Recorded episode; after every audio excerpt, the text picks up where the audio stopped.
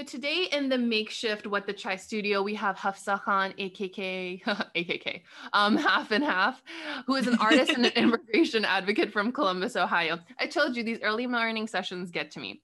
She was born in Karachi, Pakistan, You're and good. raised in Detroit, Michigan. A true Mideasterner. She is primarily a painter, but also explores graphic design. Hafsa has been an artist for almost 15 years and an immigration advocate for six. Hafsa has been working to incorporate both of her identities to produce work that reflects her hyphenated self. Her art focuses on showcasing all of her different loves, her heritage, women, fashion, romance, and faith. She is also she also has a 57.7 thousand followers on Instagram, which is awesome. So Hafsa, I'm gonna ask you, what's the chai? Yeah. You know, the chai is anything you want it to be. Today, it is an espresso with oat milk. So, I love that you're on brand with me, right? You're just like, I'm gonna hold this cup, I'm gonna drink my version of chai for today. Chai can be anything. I like that for sure. So with that said, you know, just like um the lovely version of like having your chai be an espresso today, I'm so curious about your background and your history and your story, right? Like you're not first gen, you're Yeah. like an immigrant. So tell me like what age did you move Mhm. to like the states? Like you're from Karachi, I'm from Karachi, rep. So Yeah. tell me a little bit more about that journey and how you got to where you are today. absolutely. I feel like a lot of the times we meet people um on, in our age range like in our late to or like late 20s early 30s Mhm. um and those people um now in 2021 are first generation immigrants. And so their Mhm. parents have been here they were born here they were raised here and um they are trying to find their hyphenated selves. And i believe that i'm in the same boat too but i um, actually immigrated here um, Mhm. in 1993 so i was only one but here's my story. Um, i was only one when i came to the us um, and so I feel like you could say that I spent my entire um, childhood as a first generation immigrant, um, the same, you know, story, history. But um, I, from the ages of 1992 to, I'm sorry, from the years of 1992 to 2000, my father would move us back to Pakistan for about three months at a time and think that we were going to stay there. So my life was a little uprooted um, in my childhood. And so we would finish a year of school. Mhm. In the summer, we would go. Mhm. Um, and we wouldn't know if we were coming back until September. oh wow. And so it happened a few times. Um, and so I felt like I was living, you know, part time here, part time there, Mhm. um, up until I was like eight or nine years old. And those formidable years were definitely shaping the way that I viewed the world. Um, and were definitely shaping my American immigrant story.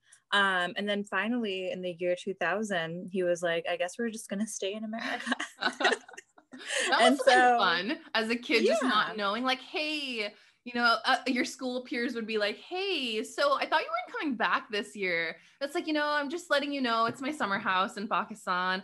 I just have to go for vacations. You know how it is. And sometimes it's just so glorious that we might stay there. We might come back. You never know. We keep it interesting.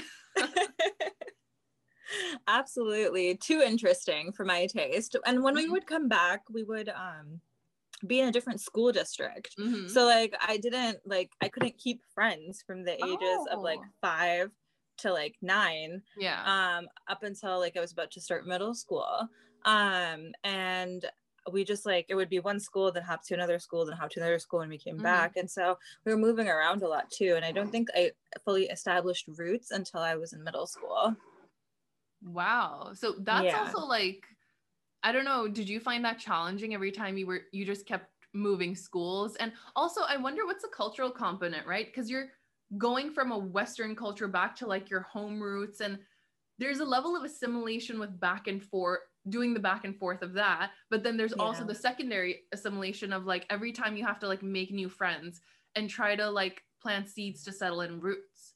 How was that working for you? Was that like tough it was tough but you know when you're a kid and things are just happening to you and you don't really fully grasp like the consequences of those things until you're like way older like i feel like that's what was happening. Like i was going through this and i just thought that it was normal that people didn't have friends that like i like i just thought that like when you came back to school and like mm-hmm people you had to like make friends from scratch i just thought that that's what you had to do every single year but then i slowly started realizing that people knew each other from the year before oh, and i was wow. like that's i guess that's like not normal um so it took me a while to grasp um that i was going through a very like unstable time mm-hmm. um and it I didn't really understand the gravity of moving so much and moving back and forth until I was much older, um, because I truly began to understand how um, living over there really impacted and shaped the way that I um, view art today and mm-hmm. view um, immigration in this country this way and how I view policies in this way. And just it really impacts my lens. Mm-hmm. Um, but on top of that, I um, I feel like being able to stay rooted in one place has mm-hmm. become a priority for me later in life um and again those were so, like those were consequences that i didn't realize until i was much older so the culture shock of it wasn't that big of, of like a thing to me as a kid because again i feel like i was a kid just like oh like i'm an american kid who goes to mm. pakistan for like three months at a time um, my dad just trying to make a decision if he wants to live there, live here, mm-hmm. um, and then we just end up coming back. And so, it, to me, it sounds like a big deal as an adult and understanding yeah. the repercussions of it. But when it was happening to me, I really don't think I noticed it because, like, I feel like the main things, you, if you ask me, were when I was in Pakistan, I wasn't allowed to wear shorts, and so, like, as a kid, like you're like why don't you like going there well it's hot and i can't wear shorts like that was my answer yeah. you know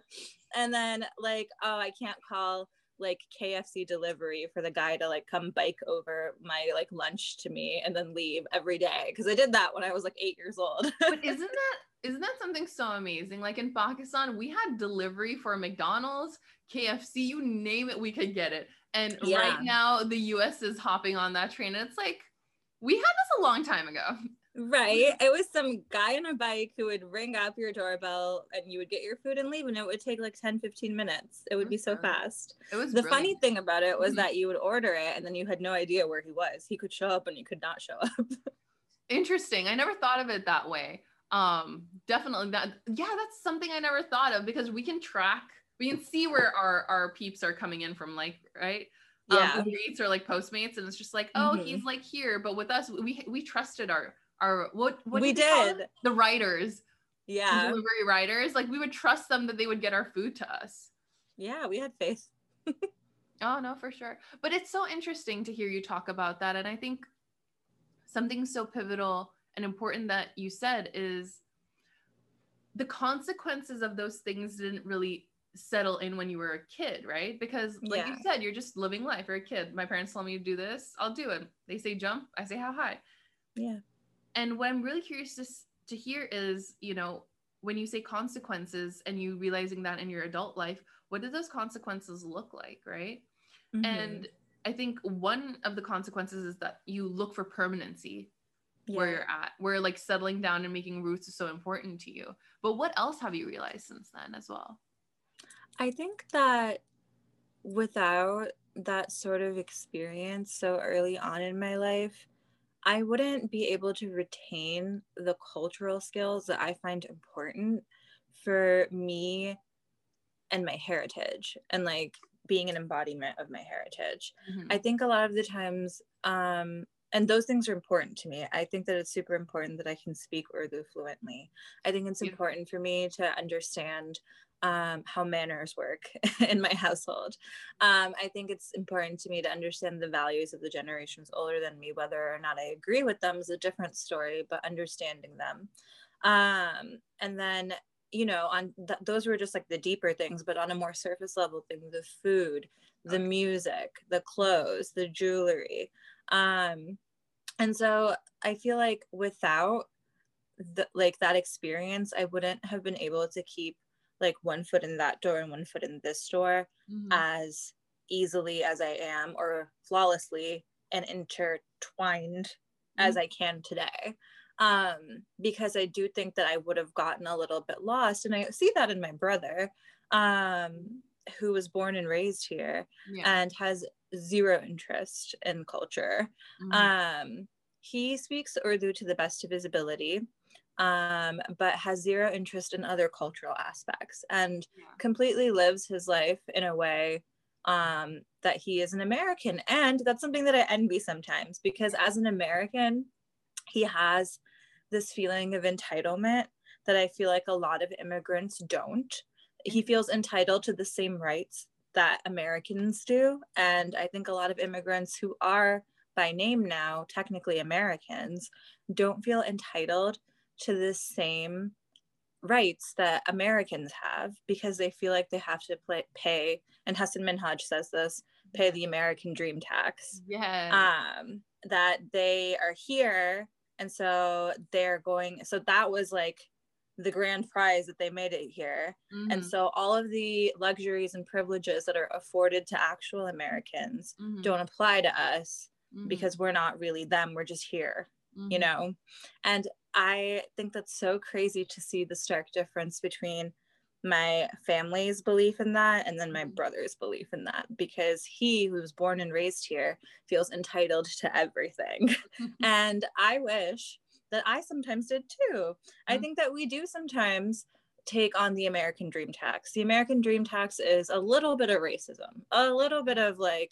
you know being treated such and such way a little bit of like lack of amenities resources and luxuries that everyone mm-hmm. else is presented we're giving up a little bit of that to just live here yeah. um and that's not okay mm-hmm.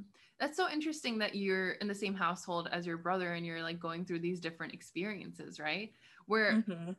and i think now i'm also a little curious about his experience where you know talking about these little occurrences of microaggression through being just an immigrant like is he kind of almost not phased by it or is it that he's so assimilated into the westernized and american culture that he is not a part of it anymore right where yeah. there are microaggressions around him and a lot of pakistanis depending on you know who they are or whether they're urdu speaking or they're like um you know sindhi they can also be white passing to yeah. a degree so mm-hmm. i wonder what your thoughts are on that like is he kind of just yeah. like it just doesn't happen around him I think that even if it does happen around him, it doesn't apply to him. And therefore, he feels exempt from it. And so it's not in the forefront of his mind. And I do th- feel like a little bit with him, ignorance is bliss. Mm. Um, that like, I don't know what kind of microaggressions can exist in this space, whether it's professional, social, mm-hmm. whatever, academic. Mm-hmm. So, therefore, even if they're happening, I don't even know that they're happening to me um mm. and sometimes i envy that but again i feel like because of my academia um, and investment in social justice those things become apparently clear to me in every scenario and then i just feel like screaming all the time yeah. so no. um i don't i think a lot of it is what you said but i think a lot of it is just choosing to remain ignorant in that space which is you know sometimes we say that in a negative way and i'm just saying mm-hmm. that in a matter of fact way like yeah. it just doesn't cross his path mm-hmm. you know what this reminds me of um a lot of times when i'm doing therapy with my clients i i always get that one one person who's within our generation who's like you know i try to like explain to my grandparents why it's not okay and then my parents tell me that they're older so you can't say anything to them because they're beyond the age of accountability right? Yeah.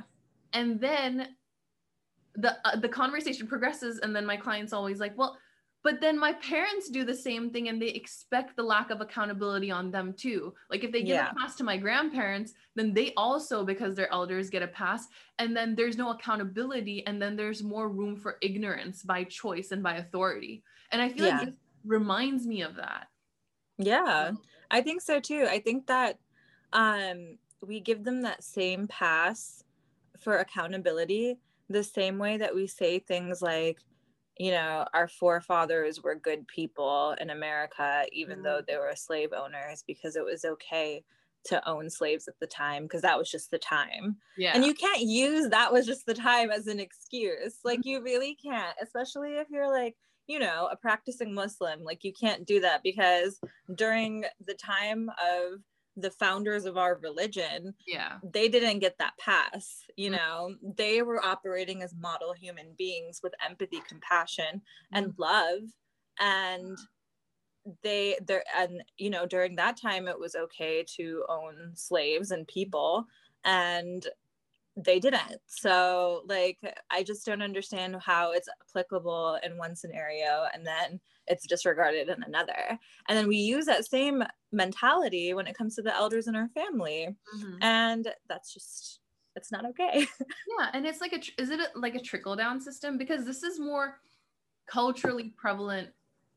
I I feel like a while ago I would say this is culturally prevalent in like just the Desi community, but you're right where this is also prevalent within the American culture as well, where accountability might not be just in regards to elders, but it is in regards to the history, right? Where yeah it's like that's a different time. So even though they're saying like, well, we're not a part of this.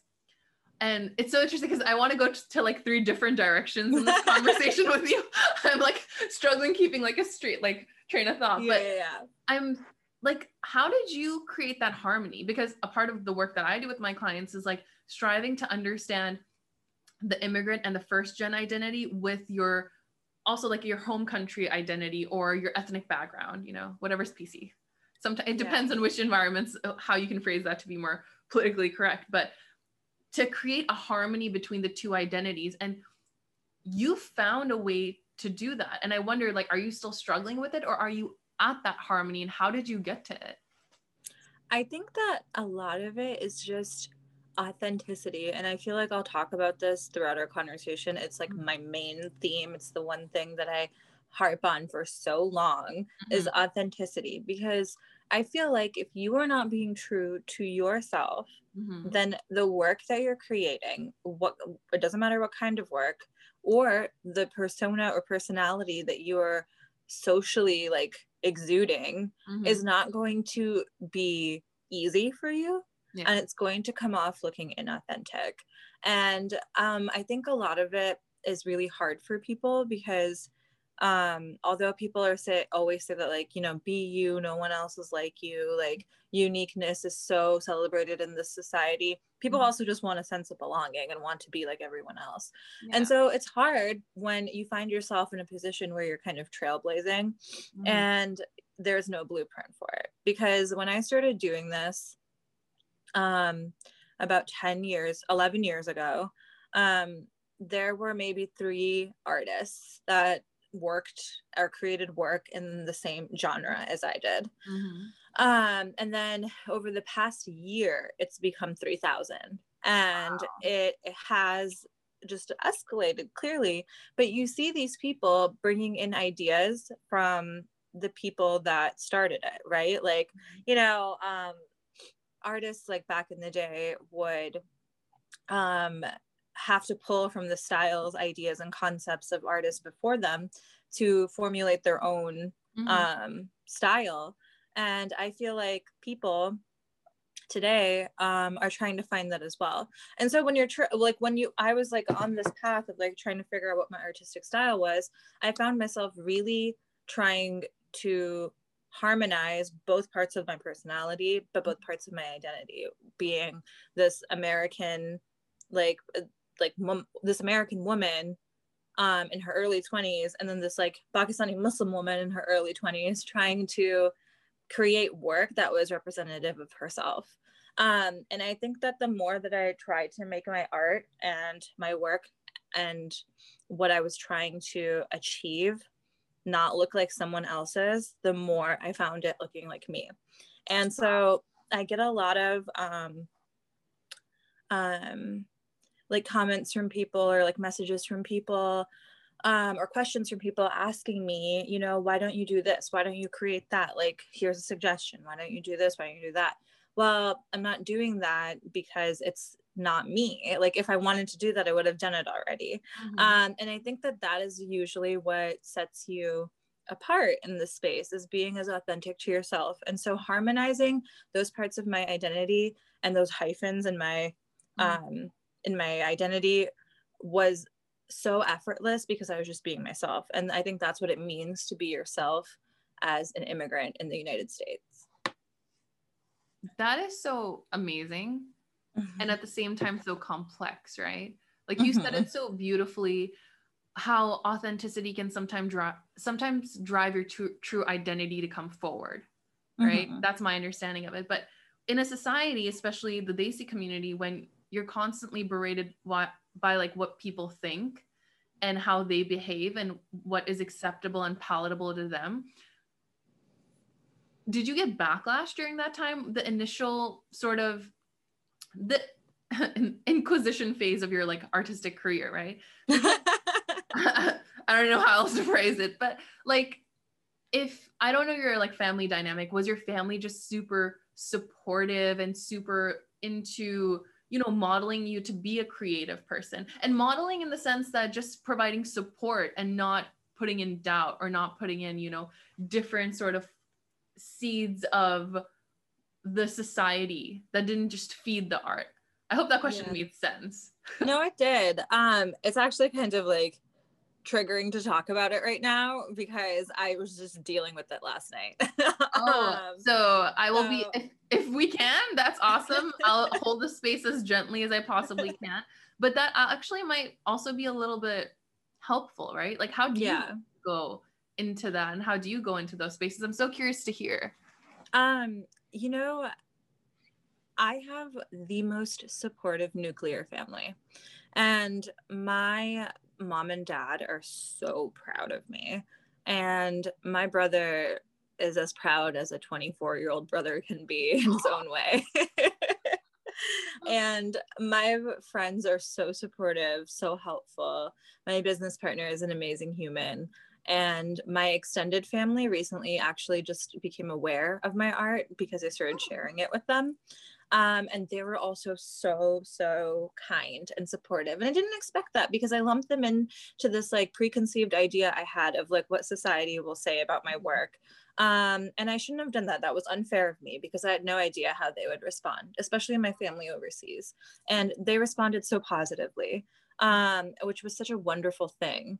Mm-hmm. Um, and I feel like I've had it um, really, really, I've been very lucky with this. Mm-hmm. Now, with that, um, there are some people who have expressed their concern with the way that I create work and would like to see me move in a different direction.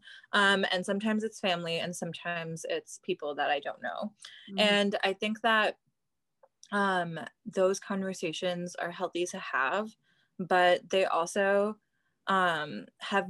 I've also tried very consciously to not let them affect the way and the frequency in which I create because I can totally see how something like that would discourage someone to the point of like quitting. And I never want to put myself in that position or give someone else that power because this work, like art, is my sanctuary. Yeah. It's truly my sanctuary. And on top of it being like something that I share with people, it's also just something that I do um, because I love it and couldn't not not do it. And yeah. so the the feedback that I've gotten in the past has been over the fact that I have such duality in my work. Mm-hmm. Um, so again, if I'm expressing my personality and the different ranges of it, I'm going to focus on faith, but at the same time, I'm going to focus on romance. Yeah. And so people have expressed concern about that. They don't understand how the same person creating X, Y, and Z that's faith based can do the same thing by like showing romance like 10 day like 10 minutes later um and so i think understanding that people are multifaceted human beings with mm-hmm. different um like interests mm-hmm. um and different parts of them that they want to be able to express is really hard for mm-hmm. people to um, understand especially people who don't come from a society that celebrates individualism, mm-hmm. um, which I feel like is a Western society. Um, I feel like, you know, um, overseas, we focus a lot about, on community and collective. Mm-hmm. And I think that that's so important in itself. But the emphasis of individuality isn't really um, celebrated over there. So Oh, I think yeah. it's difficult for people to understand. And I think that moving forward, like if you're going to be somebody like me in the space, you have to be patient with them. Mm-hmm.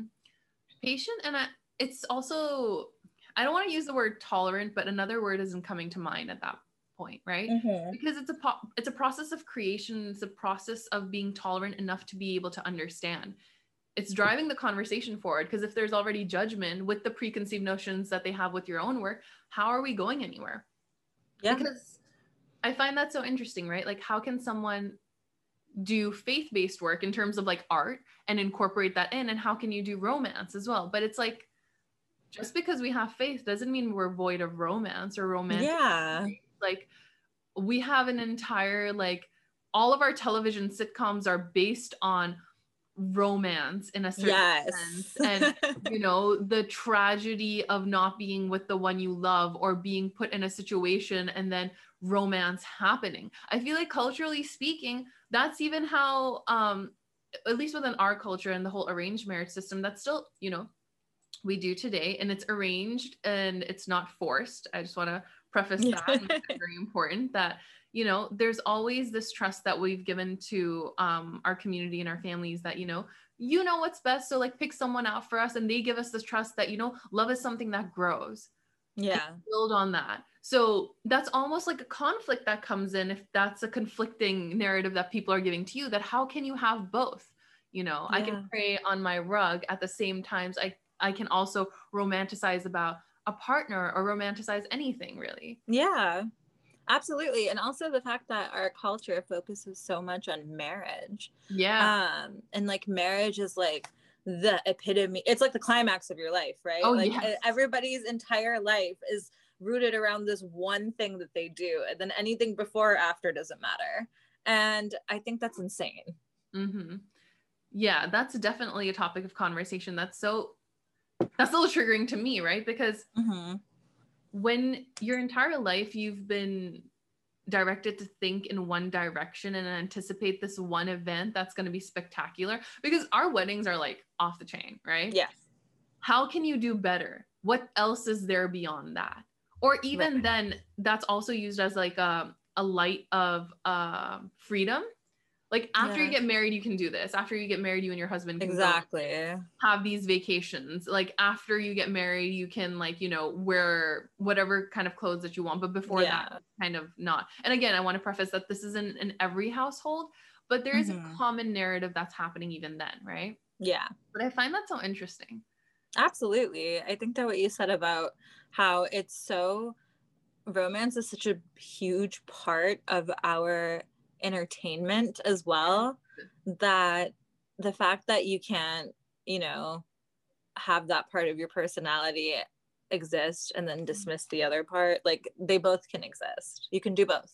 yeah why can't people digest it and i was gonna wait a little further to get into this but i remember the last time we talked like you've gotten actually even political backlash for, from your art right Yeah.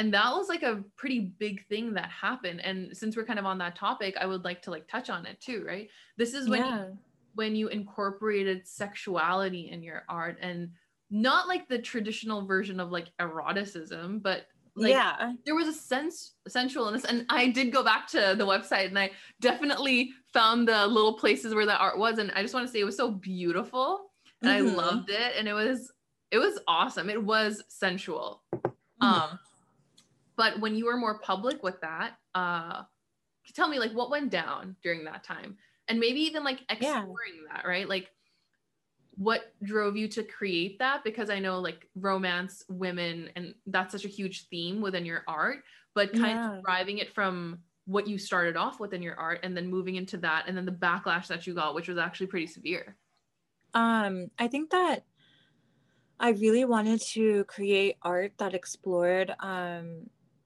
the beauty in sensuality mm-hmm. for us with people that looked like us. Because I remember when you walk into a museum and like you see all this like super steamy art from mm-hmm. like the renaissance period it's no one that looks like you. Oh yeah. And and then if you go into like a museum that focuses on like south asian history and south asian art and you see mm-hmm. steamy art you also don't see someone that looks like you.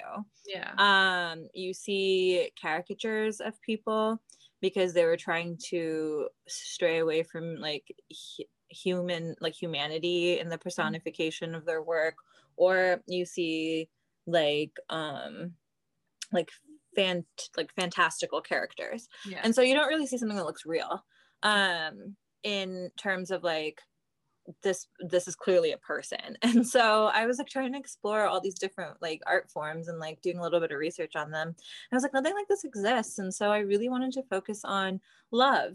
Love is such a big theme in my art and um whether it be like being in love or like um looking for love or like yearning for it or like being mm-hmm. heartbroken and so um, i wanted that series to really reflect that but i wanted the women to look like you and i yeah and so um when i first started posting them and like sharing them with the world i got amazing feedback mm-hmm. um i showed them at art basel people loved wow. it uh, um, it was my it was one of my life achievements to show at Art Basel, so that was such a great thing, and I loved oh. that um, to be able to do that. But then there were also people, um, especially people overseas, just didn't understand what I was doing, and then my existence became politicized because I was a Muslim Pakistani woman mm-hmm. creating work across the board, like all of my work. Mm-hmm. Um, focused on South Asian heritage, and there were people who believe there's a, a large group of people who believe that like South Asian features and culture belongs to one group of people. And those yeah. people um, were upset that I was doing that. And they started harassing me mm-hmm. um, mm-hmm. to the point where it started to feel unsafe. And so um, I don't want to share that part of my art because I also do feel like that it was important at the time mm-hmm. when I was creating it, but I don't think it necessarily reflects what I want to be doing now. And so it exists out there. It's somewhere I'm sure people have it on mm-hmm. Pinterest or something or in their um, phone galleries. But mm-hmm. um, it's just maybe I'll bring it back one day. But for now, I really just wanted to um, take it and keep it as my own mm-hmm. um, and then maybe share it again when it feels authentic and easy and mm-hmm. um, right to do so mm-hmm.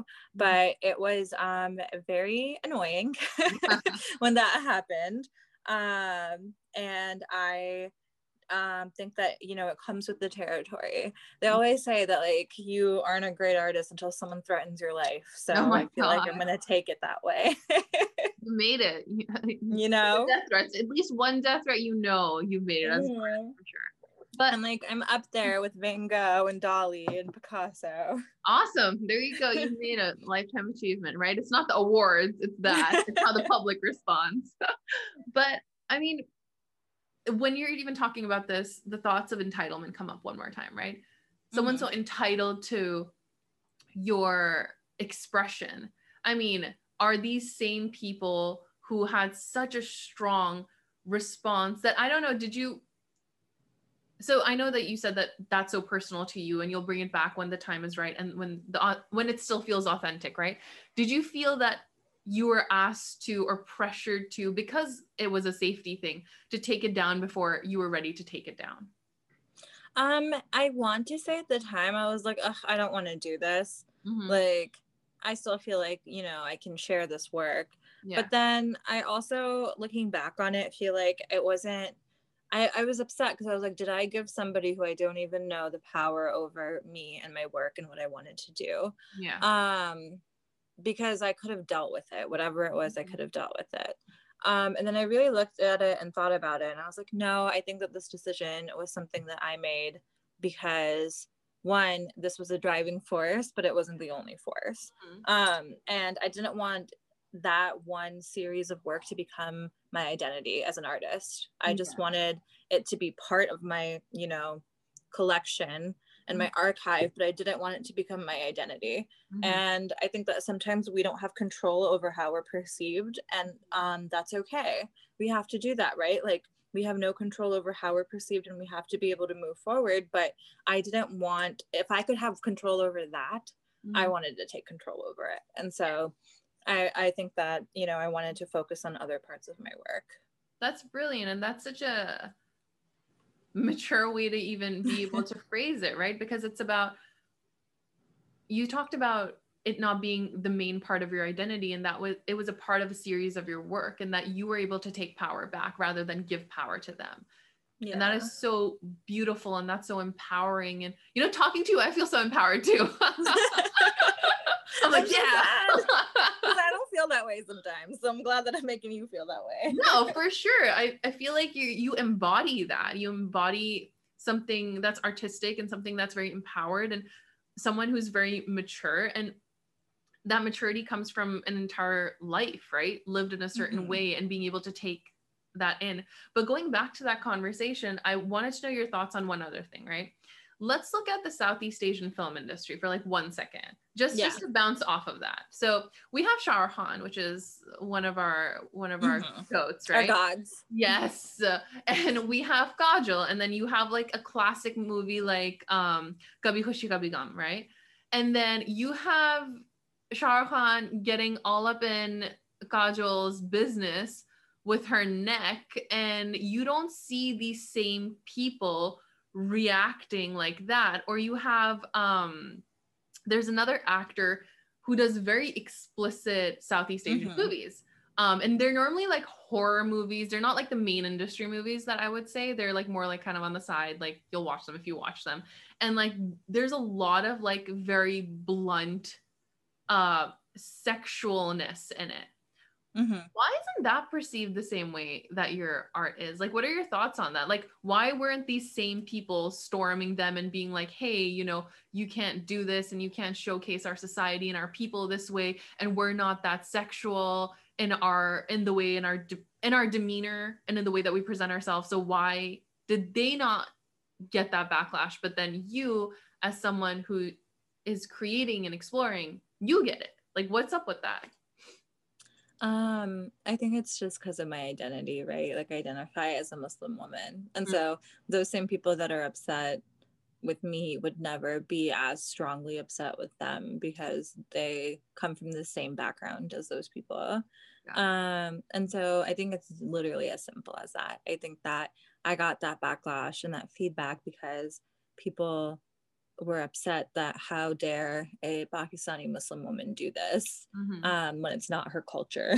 and it's not her people and her people shouldn't they don't look like this. Somebody even went as far as to tell me that Muslim people don't wear henna.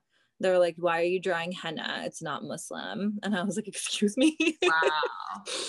so yeah, I think it was really truly just identity politics. It wasn't anything more than that. That's that's so interesting. Identity politics. I don't think I've ever heard that term, but it says a lot, right? It says how entitled some people can be regarding certain things when it is part of like like the Desi population, the Southeast population comprises of so much more than, you know, India and Pakistan. It's Bangladesh, it's Nepal, it's like partially Sri mm-hmm. Lanka, it's Burma as well. Like if you go to Burma, people speak like Hindi and Urdu, and it's like amazing. Like yeah. they know all the cultural things. You can always carry a conversation. And I feel like we're just bottlenecked into this like if you're south asian this is what you mean this is what you look like this is what you're allowed to talk about and if you're from any other place than what's traditionally considered south asia you don't have a right to that yeah. so like i think it says so much i i love the term identity politics that's exactly what that is um and going more a little bit into the political route from the art route you know in the past six years, you've become a very big immigration advocate. Mm-hmm. You act for those of you who don't know, like you were an artist first as a passion, right? And mm-hmm. then, but your work life is working with immigration. You're not an mm-hmm. immigration lawyer. You're more along the lines of an advocate. An advocate, yeah. And with that said, can you talk a little bit more about how you started in that journey and what makes you an advocate for them, um, and why you feel so strongly about that? Um, I studied international relations and foreign diplomacy mm-hmm. um, in college. And so my degree is in that. Mm-hmm. And I had a strong, strong, strong interest in politics. Mm-hmm. Um, and I remember like in college, I was like one of like five people that would be on a street corner like every like couple of weeks protesting something, um, some injustice. And so um, it was always such a huge thing to me to advocate and represent the underrepresented. Mm-hmm. Um, and I think that a lot of that just comes from my identity as being an underrepresented person. Mm-hmm. Um, but when I graduated, my um, like love for politics, um, but also like policy. Um, translated into a role um, with the US Senate. So I worked for um, a senator, a US senator for about six years. Wow. Um, and I was an immigration advocate for him. Now, people don't really know what that means. Um, I didn't know what that meant when I first started working there, but um, basically, your US Senator's office um, has a um, entire staff mm-hmm. that um, assists the people that live in that state with federal agencies. Yeah. And so the federal agency I worked with was the USCIS. And so um, I helped families um, who were facing deportation to um, being reunited with family members that had not been able to come here, to um, refugee cases, mm-hmm. to um, like student visas. So like it was just a huge myriad of things that I became very passionate about. Mm-hmm. Um, not only helping the people, but assisting with policy change as well. Um, and so after that, um, I decided to go the corporate route and ha- mm-hmm. kind of doing the same thing for um, a company. Mm-hmm. but and learning you know how business immigration works too mm-hmm. um, and it's just one of those things that I feel like my first exposure into it was being like 12, 13 years old mm-hmm. and like helping my father fill out immigration forms for family members. Wow. and, you know, just like helping people like printing out stuff, like learning what's on the USCIS website, like mm-hmm. helping people figure out like how to do this in within my own family at such a young age. Mm-hmm. Um, because sometimes we did have to do that as kids who had parents that were immigrants and not really understanding how to like work the system yeah. and so like teaching yourself how to do that and learning about it mm-hmm. and so that like exposure into that area became um, so prevalent in my life at an early age um, that i think it just kind of continued and now i find myself in a place where um, like i'm a subject matter expert in immigration mm-hmm. but want to continue being an advocate for immigrants yeah wow and your entire time being like an immigration advocate like what did you see right? What did that mm-hmm. also like tell you a little bit in terms of the american dream and how people were striving to still come here? Or even about the ins and outs of being in the environments where people are aren't being treated just because of their like status. They're not tre- being treated well. Or they're not you know understanding like the limitations of what it means to be a refugee and limitations what it just means to be an immigrant within that realm yeah i think that um obviously like learning how the system works and learning how it works in favor for other people versus mm-hmm. a lot of other people and by other people i mean black and brown people mm-hmm. um is was tough in the beginning because i was just like in my early 20s like trying yeah. to figure stuff out um and really just had a rude awakening and to how the system worked and how easy it was to get denied um, any sort of like immigration benefit with the smallest like discrepancy and how certain countries immigration laws for um, immigration from certain countries was way more relaxed than from other countries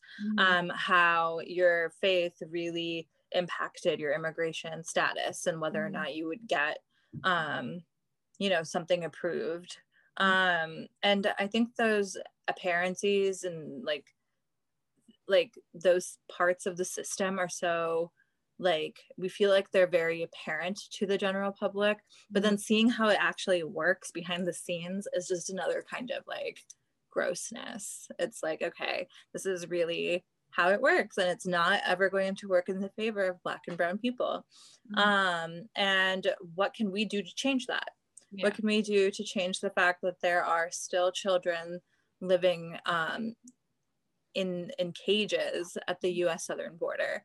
How there are family members from West African countries that have not seen their children, parents who have not seen their children in years. And how can we change that because of immigration policy?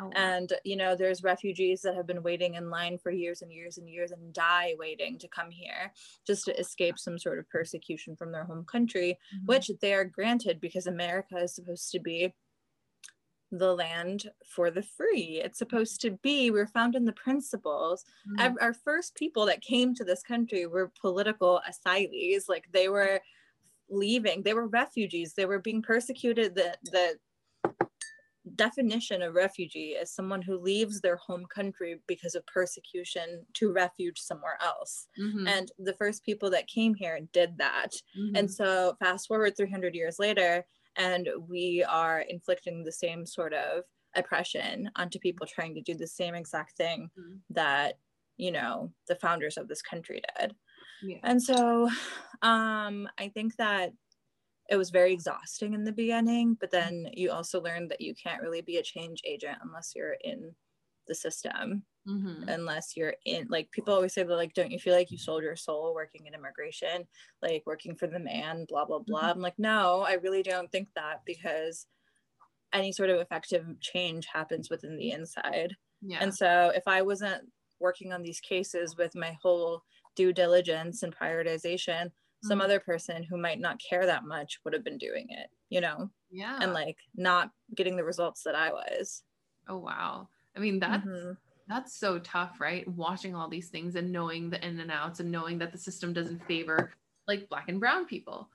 Mm-hmm. And you know, this rhetoric is being uh, brought up that you know we just want people here who are legal, and we want people here um, to not like take up our resources. Like we have to like focus on fixing or like providing the resources and um, any sort of aid to the American people first before we can even like take in any refugees or give illegal immigrants like illegal status. Do you yeah. have like any thoughts on that? Um, I mean, people don't like hop on a boat to come here unless the water's safer than land, you mm-hmm. know? Like, yeah. if eh, things have gotten so bad mm-hmm. that this is the last resort. Like, mm-hmm. no one's going to live under the radar and not like, you know, fear a parking ticket because of their status mm-hmm. um, or getting found out like that's not an easy life people don't do that because mm-hmm. like it's easy for them people do that because they have to like mm-hmm. they literally have no other choice but for a means to survive and so i don't know i just think that like this rhetoric is divisive i think this rhetoric is um killing people yeah. and so um I'm sorry, Summer. I don't remember the beginning of your question. no, you definitely answered that where I was like, you know, how do you feel about that? Just what are your thoughts? And I think you answered mm-hmm. it where it definitely is divisive. And, you know, you've worked in it for six years. So I think I'm also curious to hear have you seen like a transition happen in those six years? And if you would yeah. shed some light on it, that would be awesome. Um, I worked and sorry, I was like started eating a vitamin. Oh, I was like, what is she eating? Because that looks good. I'm like a snack dude. Like if if ever we meet in person, this pandemic mm-hmm. gets over, like I'm known as that one person who like packs snacks for everyone. I have this like instinct in myself that I need to feed people and yeah. I can't cook. so it's just like, you know, chips and cookies and cheese and crackers and fruits and mm-hmm. like anything and just feed people. So I'm like, what is she eating? She- She's eating a vitamin, so, uh, a gummy wrong. vitamin. It's okay. Um, next, time, next time I'll, I'll send over like a gourmet basket so you can munch on. Love that. Um, what was your question? So it was just asking, like, in the past like six years, have you noticed, like, since you've worked in immigration for six years, you've seen two different times. Yeah. Mm-hmm. I have. Um, I saw the stark difference in working in the Obama administration versus working in the Trump administration. Yeah. Um, I just remember like coming into work like the day after the Muslim ban took place while people were literally in the air. So like people were like flying here and then when they landed at JFK, they like were detained.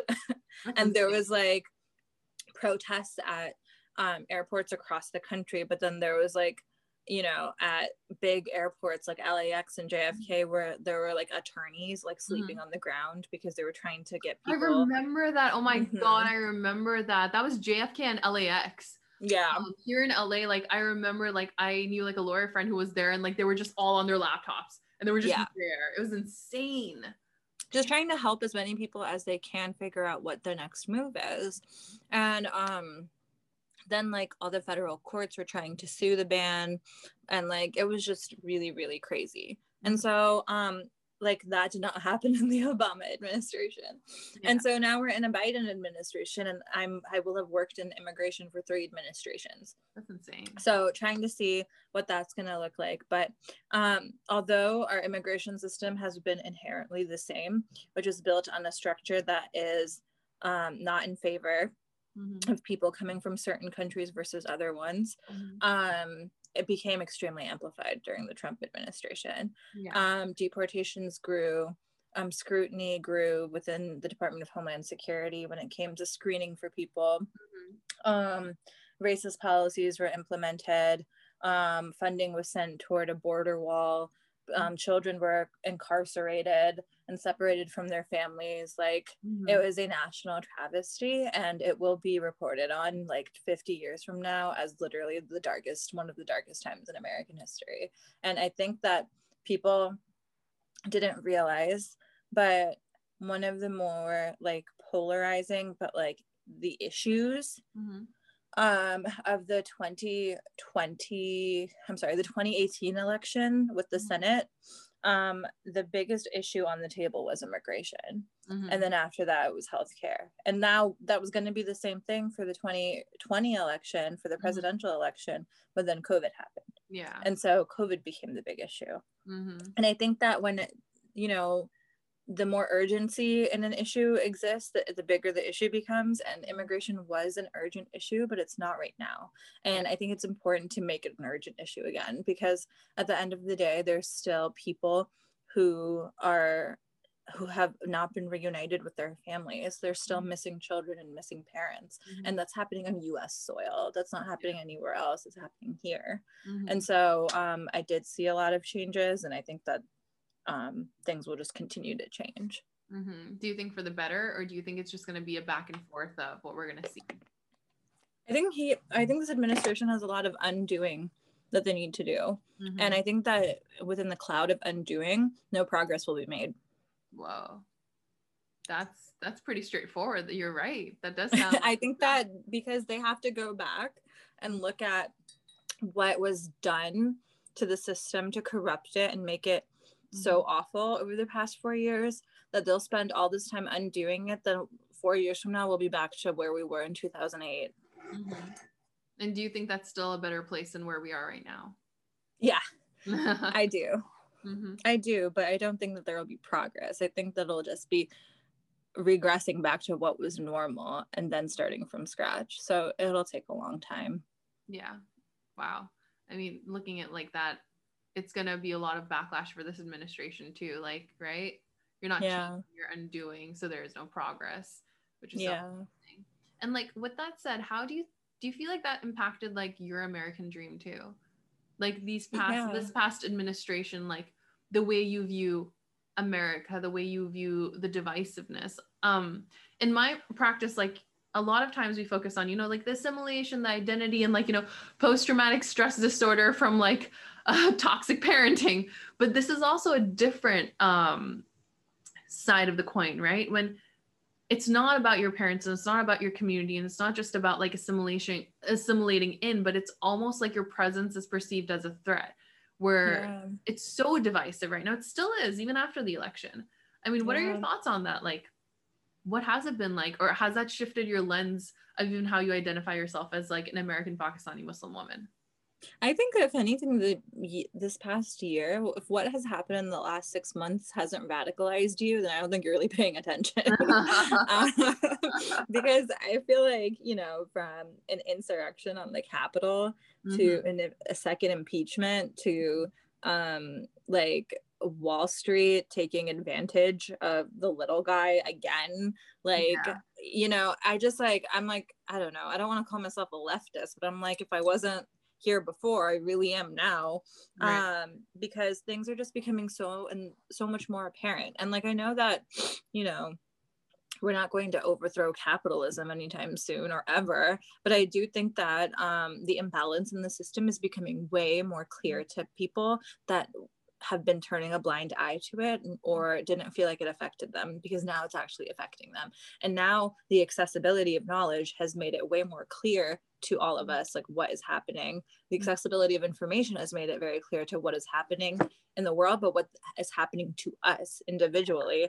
And i think that that has definitely changed my lens. Mhm. um and i feel like it has affected it hasn't made me a pessimist in any way but it has made me more aware of like this is how the bigger picture is. Like Mhm. excuse me i know the nuance and like why this immigration um, policy exists but now i understand how it's impacting the bigger picture and so it's definitely made me um like reanalyze a lot of things and Mhm. also i've internalized it too like i remember watching everything happen like on january 6th when i was up i was working Mhm. had it on my tv just watching it and i was like i don't know how i'm expected to like focus on what i'm doing when like our country's under domestic attack so Yeah. and then it was tough because like i worked in the us senate like they're attacking a place where i had like knew the corridors of and had very close people in my life in the building so um you know trying to make sure everything was okay like everyone i knew was accounted for um was also very terrifying Mhm. and then on top of that listening to rhetoric about how people saying this is in iraq this is in afghanistan um, and using that as a threshold or a benchmark of saying wow like let's compare our country to this war torn place Mhm. where it's that's just a racist way of saying like we're better than you um like they people there was just so much rhetoric like this isn't venezuela like you would see expect these images in iraq or afghanistan um and now you're seeing it in like us soil i'm like well those images that you expect to see in iraq or afghanistan would have been there because of western imperialism Yeah. not because and the consequences of western imperialism Mhm. not because this is just something that happens in their country. There's a reason why this would have happened. Mhm. And now you using it as an example. Is just pure racism. Mhm. And it was just like so many levels to all these things when they were happening that it just like definitely, if it didn't change your perspective, then I don't think you were paying attention. Mhm. No, absolutely. And I think I'm curious about another part of this is that, you know, you have family or like extended family back in Pakistan as well. And like this is something that I found myself in an interesting position, especially when the Trump administration came on, that there was almost this like, oh, you're in America. Like now this was the place to be made fun of, and this is the place Yeah. looked at somewhere backwards. It's like yeah. you know, you guys were kind of like the pedestal we looked towards in terms of like education, in terms of like, you know, not being racist or not even not being racist, but it was just a very developed country. Did you find it interesting in terms of the conversations you were having back home? It's interesting. I call Yeah. Pakistan back home, but that might not be the case for you. I still call it. um i think that it wasn't with them specifically but i do think that those were conversations that i was having with friends outside of the us Mhm. um i think like i remember i made some criticism towards the indian government and modi and Yeah. somebody like responded to me and they're like well you live in america so like you know like look in a mirror. Oh, I was like, i was like you know you're not wrong. So, oh my God. I mean, yeah. yeah it's it's interesting right? And like a lot of people right now the way they paint us in our position in the united states is just hmm it feels less stable after this inauguration.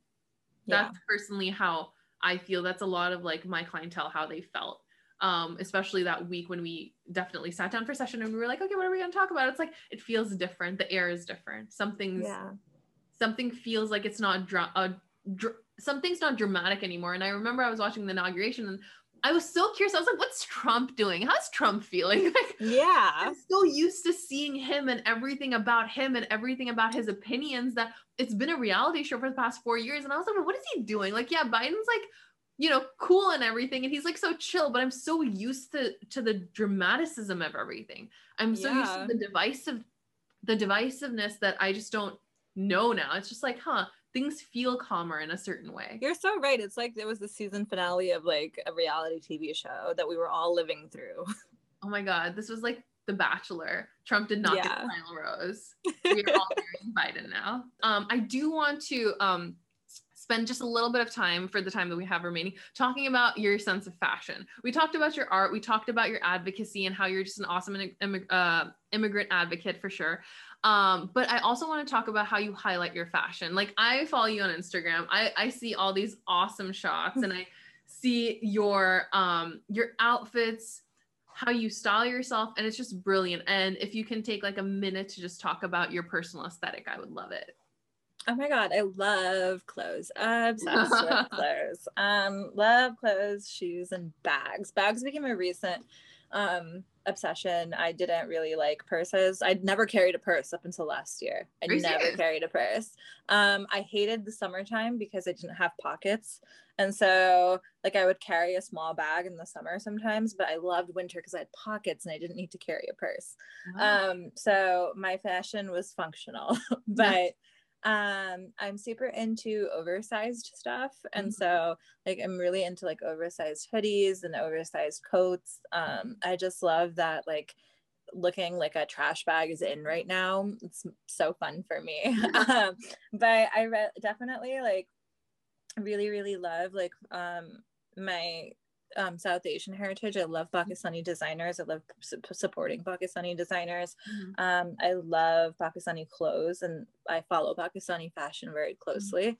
Um, and then with my like more like American Western aesthetic, I feel Mhm. like it's a very big combination of like streetwear, but also femininity because I Mhm. love being girly and that's such a big part of my personality. Yeah. Um, so my biggest thing is right now is shoes and oversized coats. Totally obsessed with them. So I'm gonna give you this opportunity to. So I have two questions. Um, so I want you to name like if you can. I don't know if like designer is more your aesthetic, but if you were to have any like three designer bags, which designer bags would they be? And then I want to also give you this opportunity to shout out any like South Asian designers or Yeah. people who are like making clothes, just to like you know give them a little shout out and find a place where people can kind of like match your aesthetic they really like it because you do look very comfy but you also look like comfy but with like jewels like the jewelry is what i live for absolutely Yes. Jewelry is so important to me, um, especially my necklaces. Um, Oh, yeah. I have, I wear four. I, I just added a fourth piece. This is the first one. It's my Oh, name and name. um, uh, Arabic, and it's my handwriting. So No I had a jeweler handwriting? make it. Yeah. that's insane I That's did some calligraphy. This is a drawing of a rose that I had a jeweler make. So this is also my sketch. oh wow And then my evil eye because I'm obsessed with evil eye design and what it means and its history. And then I just finally added a little Allah chain. that's so og a love chain like Yeah. at one point i had one too uh, like your mom always gives it to you like here we're going to like an occasion where the, where the allah chain Yeah. um i wish i had i had it still but I, unfortunately i don't but um so love the dainty jewelry so yeah, tell me like three of your top designer bags that if you if you are Mhm. someone who's you know coming into the fashion realm and you're kind of confused as to what designer bag to get what would be your three recommendations for your so um my three recommendations right now um are the three bags that I've recently purchased. Beautiful. um is the Louis Vuitton um Pochette. Mm-hmm. So it's like the three bags or sorry, it's two little bags and it has like a big chunky strap with like a tiny like case that Mhm. hangs off of the strap. It is the most functional bag I've ever purchased. Um, it, it was the most expensive bag I ever purchased, and I was like, never again will anybody should ever be spending this much money on a purse. Um, I felt gross, but I wanted it so badly. And it has three, so it's like so functional because it's like a big chunky strap. You can wear it over your shoulder. Mhm. I actually left it at my friend's house, so I don't have it on me. oh. Um, this is my other favorite bag, yes my Jacquemus. Ah, It is so stupidly shaped. Um, but it is the cutest freaking bag I've ever seen. It's like this blue suede and it has a strap. and I've had no occasion to wear it because we are in a pandemic. it sucks. Is it like um, crossbody? Because it looks more crossbody. Yeah, it is a crossbody, but you can also like do like, like just the handle. Hand. Yeah. But my mom was like, "Where's the other handle?" She's like, "They didn't. They ran out of money and couldn't make the other one." That's such a decent thing to say. Like if you get literally it, like, shorter, it's like, "Oh, did they not have enough material to like cover this up?" I love it. so those are two. Give me one more. Your favorite. I'm gonna show you my Telfar. My little Telfar. I haven't used it yet either. Telfar is a black queer designer. Um, and so I love supporting artists of color. Um, and this is a um, very, they call it the Bushwick Birkin. Um, and it, you, it became popularized in Brooklyn. Um, and this designer who's black and queer um, focused on sustainability, but also like fashion in a fun way because this bag is was the most sought for out bag this year. Oh, wow. Um, and it sold out everywhere, but it was cheap. Like he, they really focused on um, making it affordable because their like price range is between a hundred and two hundred dollars. Um, and it became the most wanted bag of 2020. That's amazing. Um, and so I love that they made um, such an impact in the fashion community. That's amazing. And the fact that you got your hands on one. I know. Awesome. and I want to comment on one thing you said earlier about uh, your Louis Vuitton bag. Like, girl, I say this to my clients treat yourself self care. That yeah. goes hand in hand, and you definitely do deserve it. Um, but I also want to hear um, either you can shout out like two or three of your favorite South Asian creators or designers or artists. I want you, I'm like, I want to give you that opportunity to shout them out too if you would like that. I'm going to shout out my business partner. um, he has his own brand. It's called Roots Gear. Um, his name is Thanmit. Um, he's based out of Maryland, and um, his business has been around for about 10 years, and they mm-hmm. focus on the Sikh Punjabi diaspora oh, wow. um, and creating like wearable art for them. Um, and I love his business, his brand, his story. Um, and then the other brand I want to shout out is Rastah, which are my friends from Pakistan who focus on artisanship in their clothing. Um, and so uh, I believe they're from Lahore and they have artisans that are local to them and they pay them a living and fair wage to oh, create oh, wow. work that is um, one of a kind and mm-hmm. handmade. Um, and so they have created so many different pieces that are like South Asian streetwear, but they were created by actual artisans. Mm-hmm. They're at a higher price point because of that, because they're paying the artisans a livable wage and mm-hmm. adequately for their work. Um, and each piece is super unique. And so I think they're really cool.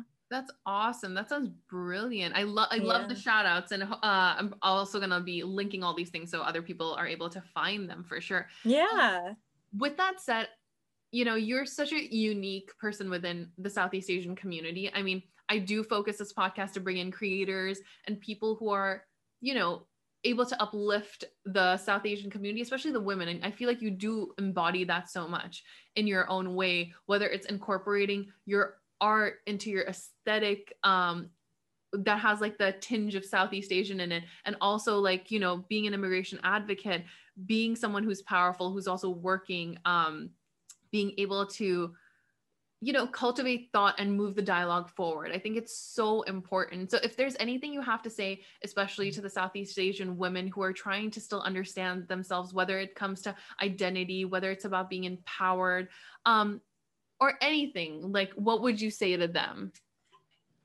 um, I'm gonna wrap it all up and bring it back to authenticity. Yeah. I'm going to um, always always always preach authenticity because if you are being yourself and creating work and doing meaningful things that are important to you because everybody has different values yeah. and if we all focused our values on the one thing, then all the other things would not get attention. and um, that's why people always say that like you can't be a single issue voter or a single party voter or a single issue voter. You can't care about one thing. Like, you know, everybody has to always be caring about everything. And social media makes you feel like you need to be caring about everything at all times. Mm-hmm. And that's very true. But as a human being, you do not have the capacity to do so. Yeah. and so being focused on what is core and important to your values is so important because it will um, shine through in the work that you create and mm-hmm. whether that be acting singing dancing art um, you know academics mm-hmm. whatever um, if you are authentic and really doing what feels right mm-hmm. and what feels important to you, then it will shine through and you will be good at it. Because if you're trying to do things that don't matter to you, you're not going to be good at them. And so I think that um, when you really, really focus in on what makes you you, you're going to be able to create meaningfully. That's beautiful. Thank you so much for that. And Hafsa, thank you so much for your time. Where can we find you? What's your website and what is your Instagram handle so people can interact and interact with you, see your artwork and, you know, support your business? Yeah, um, you can find me at halfandhalf.com without the L's. So half and half, no L's, mm-hmm. H A F A N D H A F on Instagram. Um, and then you can also um, email me at hello at halfandhalf.com if you want to talk more, have more inquiries or questions. Um, but you can find me all there. Awesome. Thank you so much for giving me the time today. We were so happy on having you on What's the Chai. This was a privilege. What's the Chai? and hopefully we'll have more encounters in the future. Um, yes. And we'll bring you on back for some more interesting conversations. Thanks. Awesome. Thank you. So that was Hafsa Khan from Half and Half on the What's the Chai podcast. A little fun fact um, the podcast cover art was actually designed by Hafsa Khan. So we are so appreciative to her to come on, give us our time, and also design that kick ass logo. We really appreciate it and hope to have her back again soon. With that said, all the links and creators that she has mentioned in the episode are going to be linked down in the description of this episode. And don't forget to follow us on Instagram at What's the Chai Official. Until next week, I shall see you then. Take care.